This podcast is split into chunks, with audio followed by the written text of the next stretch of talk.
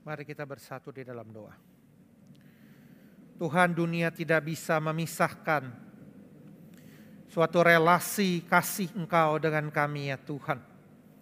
Sebab Engkau Yesus adalah kebenaran yang memerdekakan kami. Dan kami mengimaninya. Ketika anak domba Allah itu memerdekakan kami. Kami benar-benar merdeka. Setailah pemberitaan firman Tuhan ke depan ya Tuhan. Bersabdalah, nyatakanlah isi hatimu kepada jemaatmu. Berfirmanlah Tuhan, kami domba-domba mengharapkan mendengarkan suaramu gembala agung kami. Sembunyikan hambamu jauh di belakang salibmu. Biarlah pemberitaan ini hanyalah meninggikan satu nama. Itu nama Tuhan Yesus Kristus sang kebenaran itu sendiri. Sertai kami Bapa lembutkan hati kami untuk menerima firman-Mu.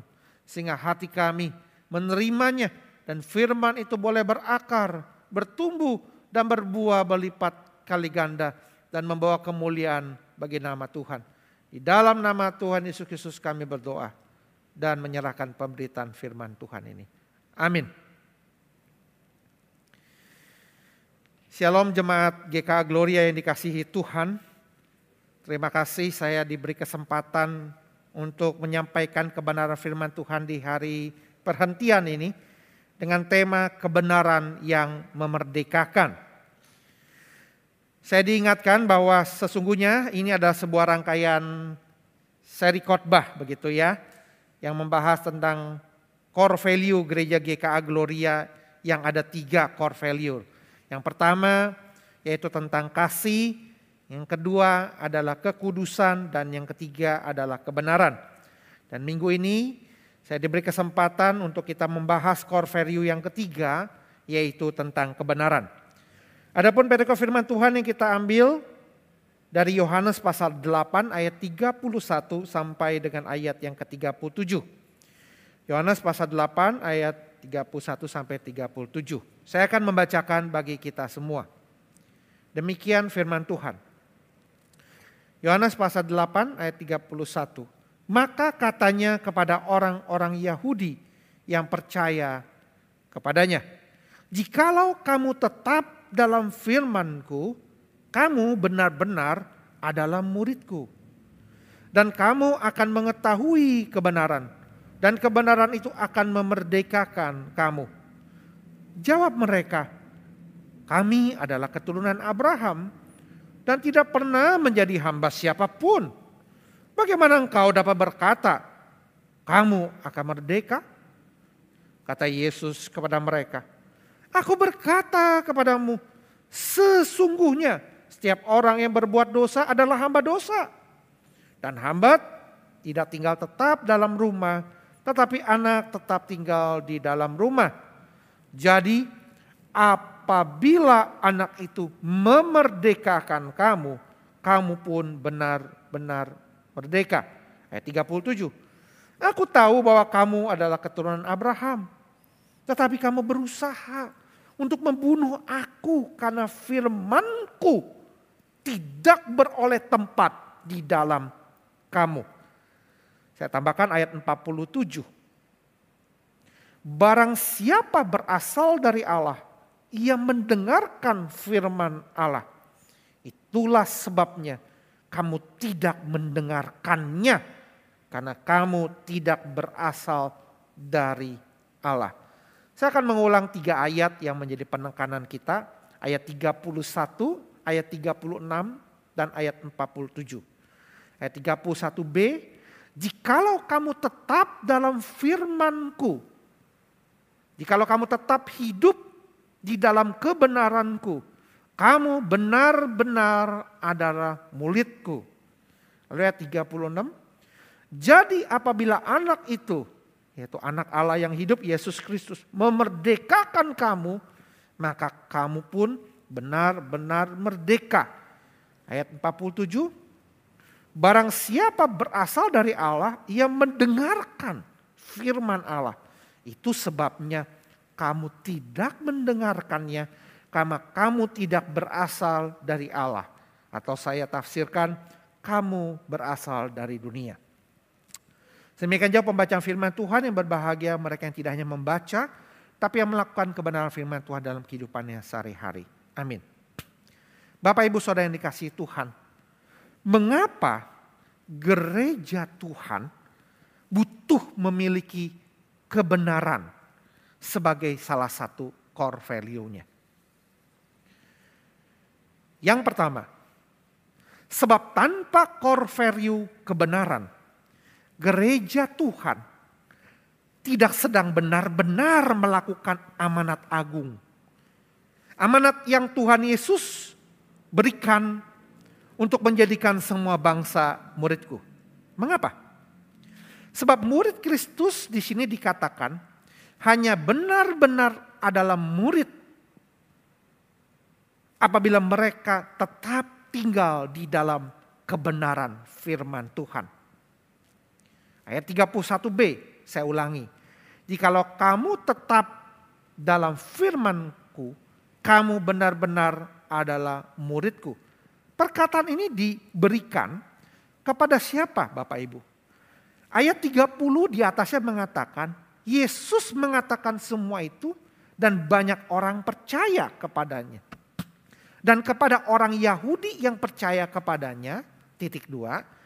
Jadi dengan kata lain, Tuhan Yesus sedang mengatakan, jikalau engkau sungguh adalah kumpulan orang percaya, jikalau engkau sungguh adalah gereja Tuhan, maka sesungguhnya engkau harus membuktikan bahwa engkau hidup tetap di dalam kebenaranku, maka engkau baru dikatakan adalah benar-benar muridku.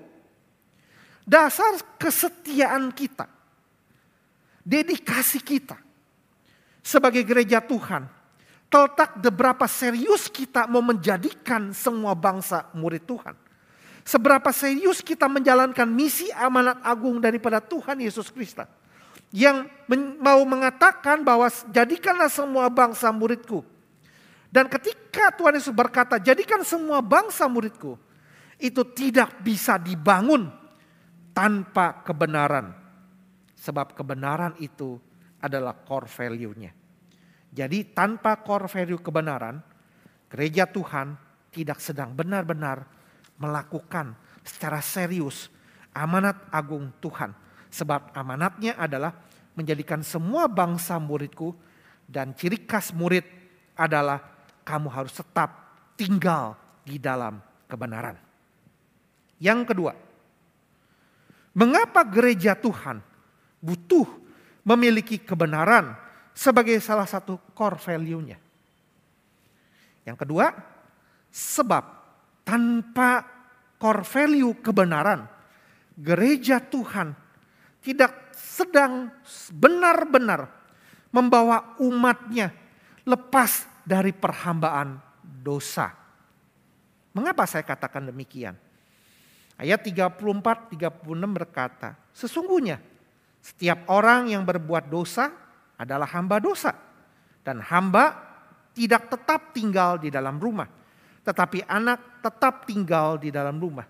Jadi, apabila sekali lagi, apabila sungguh-sungguh, kalau yang pertama tadi, apabila kamu sungguh-sungguh kumpulah orang percaya. Yang kedua di sini, apabila kamu sungguh-sungguh ya, percaya kepada anak yang memerdekakan itu, maka kamu benar-benar merdeka. Yang tadi yang pertama, kalau kamu sungguh tetap di dalam kebenaranku, kamu benar-benar muridku. Nah di sini yang kedua, kalau apabila anak itu benar-benar memerdekakan kamu, kamu pun benar-benar merdeka. Saya senang sekali terjemahan LAI menggunakan kata benar-benar di sini. Ada satu penekanan di dalamnya. Umat Tuhan hanya bisa dimerdekakan dari perhambaan dosa. Tatkala gereja Tuhan dengan setia memberitakan sang anak itu sendiri. Sebagai satu-satunya jalan, satu-satunya kebenaran, satu-satunya hidup. Hanya dia yang sanggup untuk membuat kita bukan lagi menjadi hamba, tetapi anak. Sebab seorang hamba tidak tinggal tetap di dalam rumah, tapi anak tetap tinggal di dalam rumah. Jadi, yang kedua, tanpa core value kebenaran, Gereja Tuhan tidak sedang sungguh-sungguh membawa umatnya mengalami kelepasan dari perhambaan dosa. Sebab berita anak yang memerdekakan itu harus menjadi core value berita kebenaran yang dengan setia dikumandangkan. Yang ketiga, mengapa gereja Tuhan butuh memiliki kebenaran sebagai salah satu core value-nya? Alasan yang ketiga adalah karena tanpa core value kebenaran, gereja Tuhan tidak bisa membedakan identitas dirinya. Apakah dia berasal dari Allah atau bukan dari Allah, tapi dari dunia. Sebab yang berasal dari Allah apa menjadi trademarknya? Yang berasal dari Allah dikatakan tadi pasti menerima kebenaran yang disampaikan. Sementara yang menolak jelas bukan berasal dari Allah. Mengapa saya katakan demikian? Sebagaimana ayat 47 mengatakan, 37 dan 47 mengatakan, aku tahu bahwa kamu adalah keturunan Abraham. Tetapi kamu berusaha membunuh aku. Mengapa saudara? Sebab firmanku tidak beroleh tempat di dalam kamu. Dan ayat 47 dikatakan, kalau engkau memang berasal dari Allah, engkau akan mendengarkan atau menerima firman itu. Tetapi kamu tidak mendengarkannya. Dan itu menjadi satu distinction, satu perbedaan tanda bahwa engkau gereja atau bukan gereja. Sebab gereja Allah adalah orang-orang yang berasal dari Allah. Dan orang-orang yang berasal dari Allah adalah orang-orang yang memiliki kelembutan hati untuk menerima kebenaran itu. Tapi kalau engkau tidak menerimanya, engkau tidak mendengarkannya, itu jelas menjadi tanda kamu tidak berasal dari Allah. Gereja yang sejati justru tidak boleh sama dengan dunia ini, bukan? Di mana letak perbedaannya yang paling hakiki? Di core value kebenaran. Barang siapa yang mendengarkan kebenaran di mana firman Tuhan berada tempat di hatinya, dia lembut menerima firman itu, maka hal ini jelas membangun identitas bahwa gereja berbeda dengan dunia. Dan ini ada satu bentuk kesaksian gereja Tuhan di tengah dunia, bukan? Dan gereja Tuhan tidak berasal dari dunia, bukan? Gereja Tuhan tidak berasal dari dunia, tetapi dia diutus di tengah dunia. Dan bagaimana supaya ada perbedaan? Bagaimana untuk bisa berani, confident tampil beda? Dibutuhkan core value. Apa itu? kebenaran. Jadi tanpa core value kebenaran, gereja Tuhan tidak bisa membedakan identitas dirinya yang adalah berasal dari Allah dan bukan dari dunia.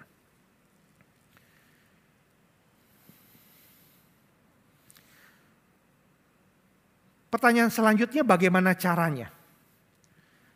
Bagaimana caranya Bapak, Ibu, Saudara dan saya mengalami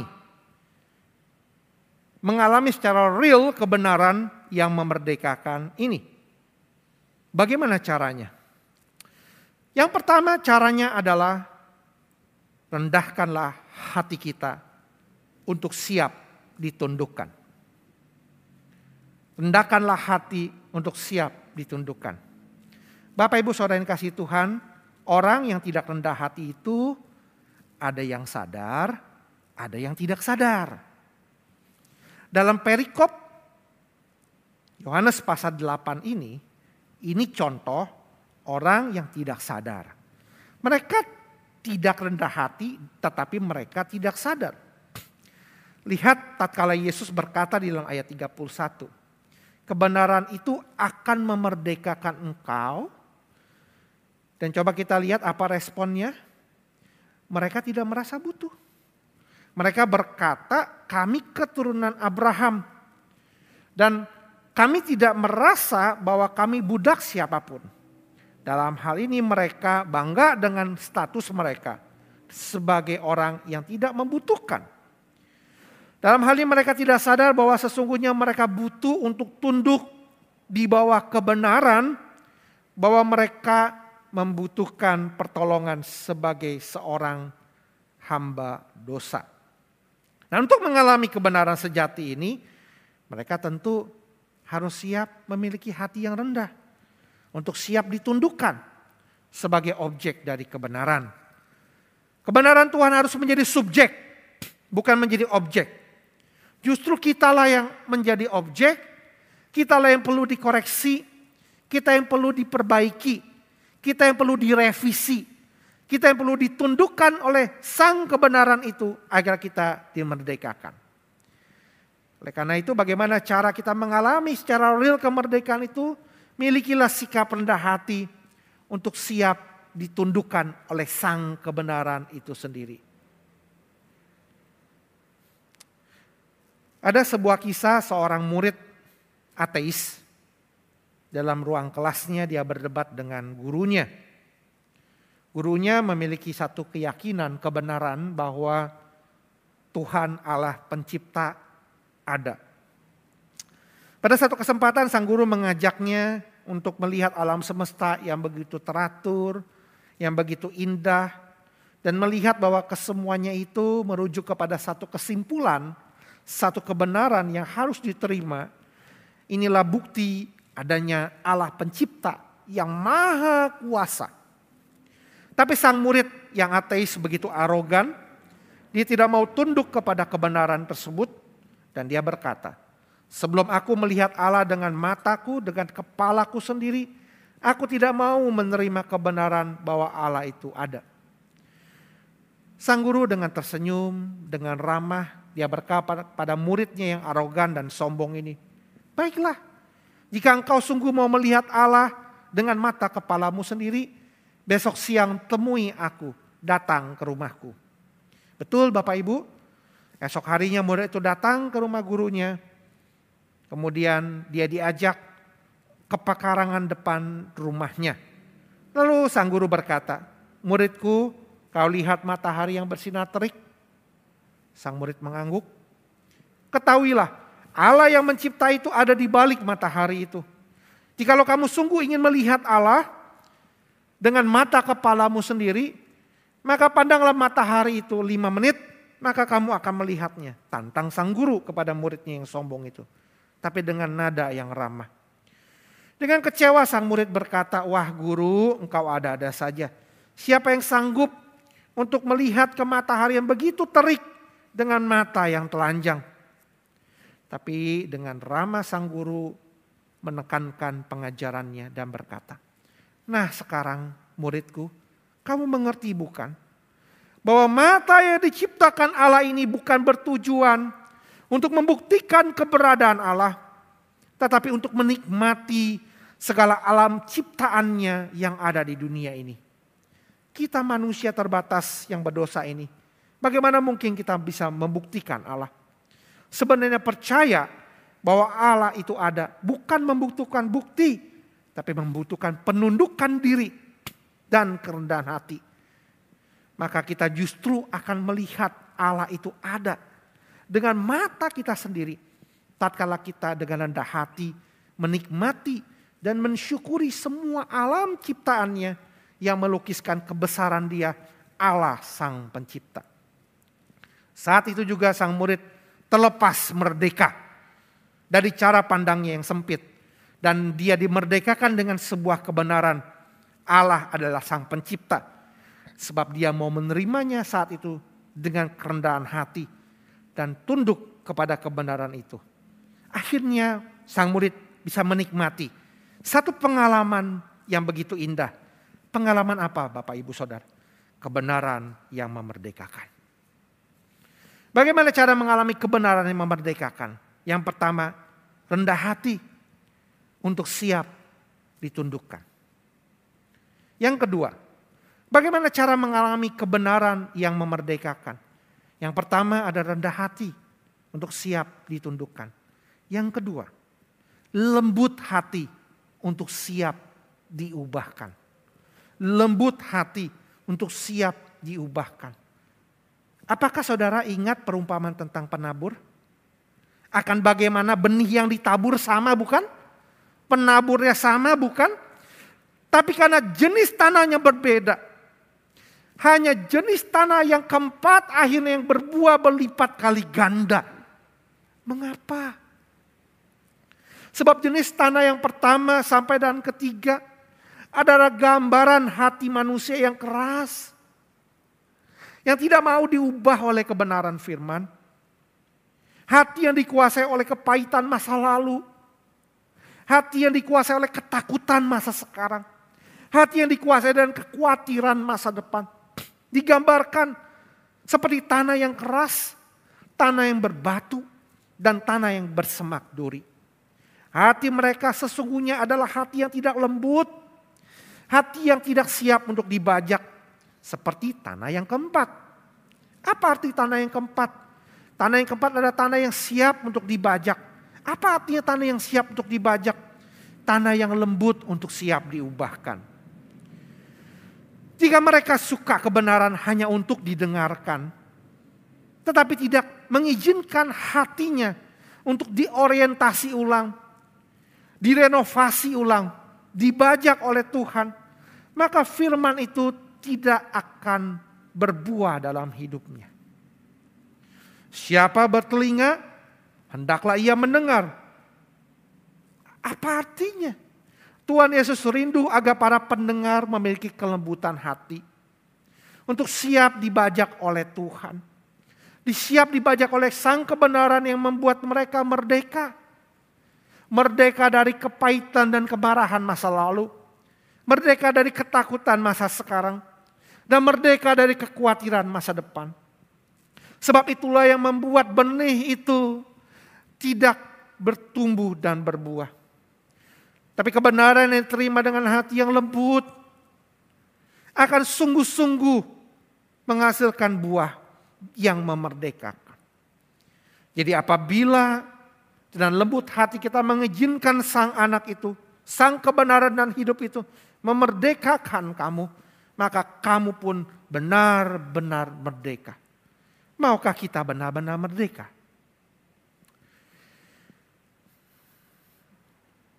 Dalam sebuah acara khusus pernikahan di sebuah gereja, ada acara pelepasan balon Balon yang diisi oleh gas helium yang apabila dilepaskan oleh para tamu undangan, maka balon itu akan terbang ke angkasa. Mempelai merencanakan ini agar menjadi acara puncak. Semakin banyak balon yang dilepaskan, semakin menyimpulkan sukacita yang ada bersama mereka di hari bahagia itu. Benar juga Bapak Ibu. Apa yang terjadi di sepanjang acara itu? Orang-orang terlihat semua bersuka cita. Mereka diminta memuji Tuhan. Mereka semua memuji Tuhan dengan sukacita. Firman Tuhan diberitakan, mereka semua senang. Begitu tiba saatnya acara pelepasan balon di udara. Tidak semua balon rupanya dilepaskan. Hanya dua per tiga saja. Selebihnya sepertiga tetap digenggam. Mengapa? Sebab sang MC berkata begini, siapa yang sungguh punya hati yang bersuka cita, jujur dan harus jujur, hanya mereka yang boleh melepaskan balonnya. Ternyata ada banyak orang yang masih memegang erat balon itu. Karena mereka masih memiliki kemarahan dan kepahitan di masa lalu. Di mana akhirnya mereka tidak lepas balon-balon itu. Setiap orang ada masa lalu, baik atau buruk, tetapi tidak boleh hidup di dalam masa lalu. Rasul Paulus juga punya masa lalunya, tapi dia tidak hidup di dalam masa lalu. Dia punya prinsip, aku melupakan apa yang ada di belakangku dan mengarahkan diri pada apa yang ada di hadapanku. Dia melembutkan hatinya, melepaskan balon-balon masa lalunya dan menatap ke depan dengan penuh kemerdekaan.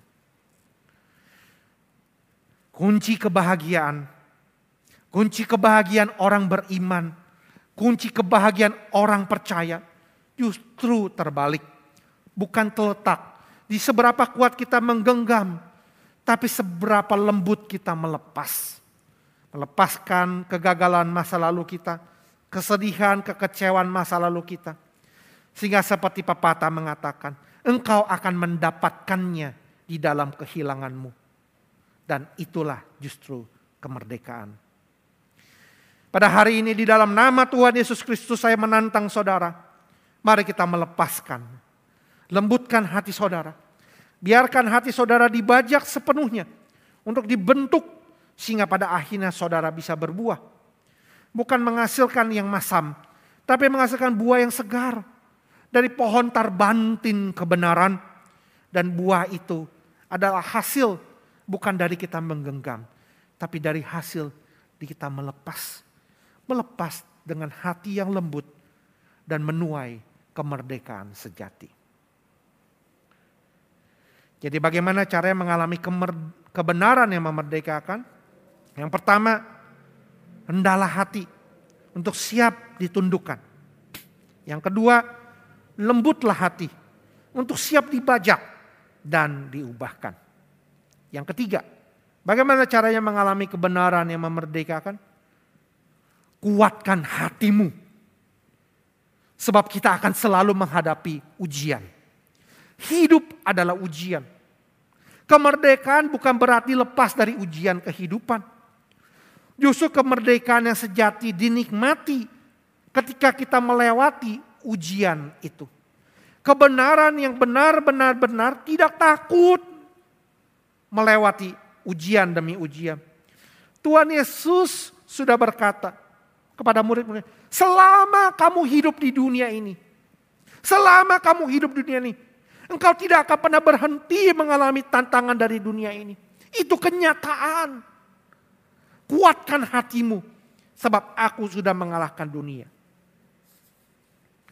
Untuk mengalami kebenaran yang memerdekakan, kita harus punya kekuatan hati untuk siap diuji.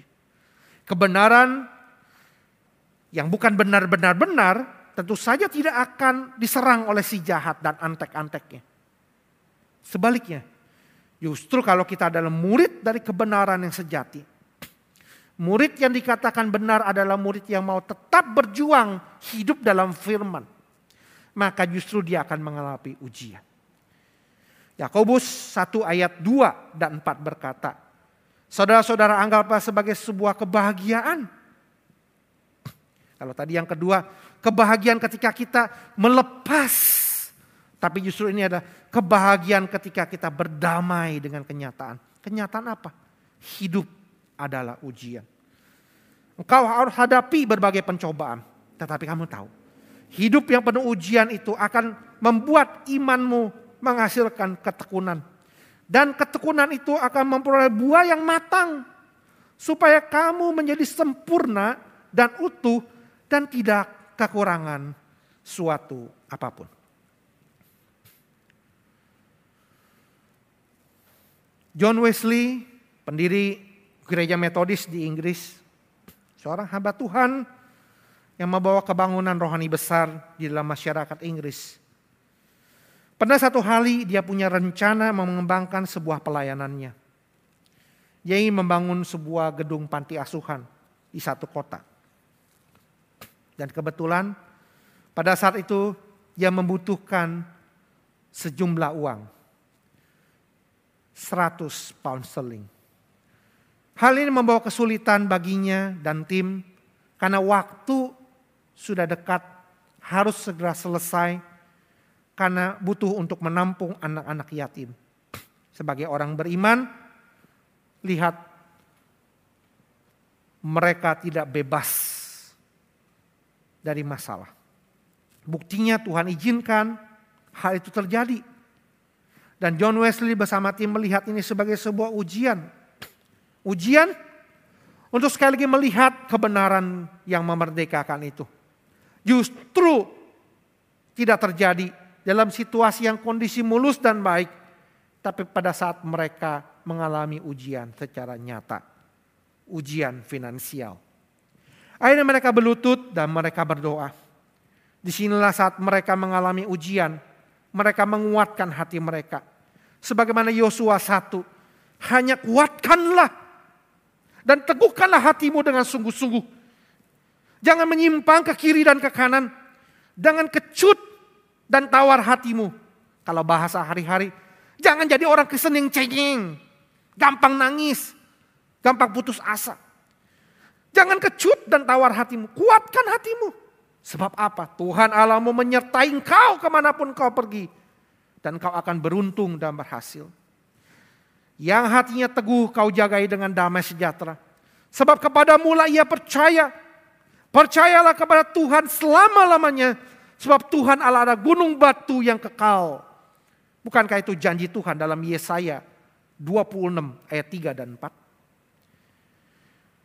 Tepat pada waktu yang ditentukan oleh Tuhan, tidak terlambat, tiba-tiba ada seorang anggota gereja digerakkan hatinya oleh Tuhan. Melalui mimpi, dan dia akhirnya menemui John Wesley. Dan dia berkata, Pak Pendeta, kemarin malam saya bermimpi.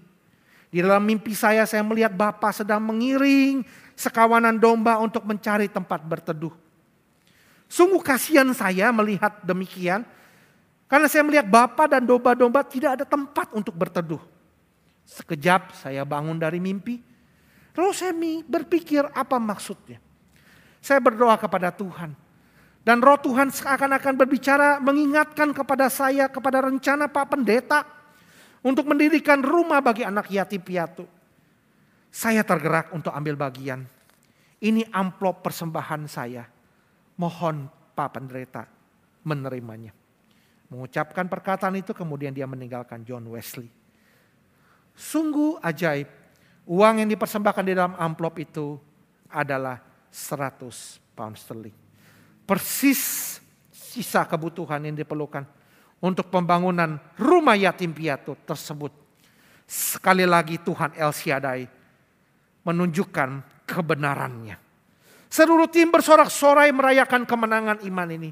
Tapi kemenangan iman ini bisa dirayakan ketika mengalami ujian yang real benar-benar teruji.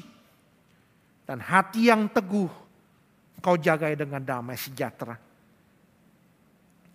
Untuk mengalami kebenaran yang memerdekakan secara real, perlu ujian hidup yang real. Karena itu kuatkan dan teguhkan hatimu untuk siap menghadapi ujian kehidupan demi ujian kehidupan. Di dalam kondisi pandemi yang masih belum berakhir ini. Mari kita melihat ini sebagai sesuatu episode kehidupan yang membawa iman kita kepada ketekunan untuk menghasilkan buah yang matang, yang sempurna, yang utuh, tak kekurangan sesuatu apa pun. Mengapa tak kekurangan sesuatu apa pun? Sebab di dalamnya ada gembala yang baik. Gembala yang baik, aku tidak kekurangan sesuatu apa pun. Amin. Sebagai kesimpulan, tema khotbah kita hari ini adalah rangkaian terakhir dari tiga core value gereja GKA Gloria. Kasih, kekudusan, kebenaran. Dalam pembahasan tentang core value yang ketiga, tentang kebenaran, kita diingatkan mengapa gereja Tuhan butuh memiliki kebenaran sebagai salah satu core value-nya. Alasan yang pertama, Sebab tanpa core value kebenaran, gereja Tuhan tidak sedang serius melakukan amanat agung Tuhan Yesus untuk memuridkan, menjadikan semua bangsa muridnya. Tidak ada murid yang dihasilkan apabila mereka tidak pernah diajarkan untuk hidup tinggal dalam kebenaran. Dan itulah panggilan gereja Tuhan. Jadi karena semua bangsa muridku itu amanat yang agung dari pribadi yang agung bagi misi yang agung kepada gerejanya. Alasan yang kedua, tanpa core value kebenaran, gereja Tuhan tidak sedang serius benar-benar membawa umatnya lepas dari perhambaan dosa. Oleh karena itu, berhentilah kita beritakan Injil tentang sang anak, maka berhenti juga hidup gereja kita. Gereja Tuhan akan mati perlahan-lahan. Sebaliknya, apabila gereja Tuhan setia memberitakan Injil kebenaran tentang sang anak itu. Sang anak itu yang adalah sang jalan kebenaran dan hidup dan adalah isi hati Tuhan. Apabila gereja Tuhan seirama detak dengan detak jantung Tuhan, maka gereja itu sesungguhnya sedang menghidupi kebenaran. Mengapa demikian? Sebab kebenaran itu berkata, anak itu memerdekakan, maka kamu pun benar-benar merdeka. Alasan yang ketiga, Tanpa core value kebenaran gereja Tuhan tidak bisa membedakan identitasnya. Bahwa dia berasal dari Allah. Gereja Tuhan bukan berasal dari dunia. Dia berasal dari Allah. Tetapi diutus di tengah dunia untuk berani tampil beda. Apa yang membedakan? Value. Value kebenaran. Di mana kesaksian hidup umat Tuhan yang berjuang menghidupi kebenaran dengan pertolongan Roh Kudus. Sebagai poin aplikasi, bagaimana caranya agar kita sebagai gereja boleh mengalami secara real kebenaran yang memerdekakan itu? Jawaban yang pertama, rendahkanlah hatimu untuk selalu siap ditundukkan. Yang kedua, lembutkanlah hatimu untuk selalu siap dibajak dan diubahkan. Dan yang ketiga, kuatkanlah hatimu untuk selalu siap menghadapi ujian. Ujian yang real akan memampukan kita mengalami kemenangan yang real dan kebenaran yang memerdekakan akan kita alami juga secara real. Segala kemuliaan hanya bagi nama Tuhan. Soli Deo Gloria. Amin. Mari kita berdoa. Tuhan firmanmu sudah disampaikan. Berkatilah umatmu yang mendengarkan. Meteraikan itu di dalam hati mereka. Kebenaran yang menghidupkan. Boleh mereka terima. Dan kiranya boleh berbuah dalam kehidupan gerejamu. Khususnya gereja GKA Gloria. Dan nama engkau dimuliakan di dalam nama Tuhan Yesus Kristus, Sang Anak yang memerdekakan itu, kami berdoa. Amin.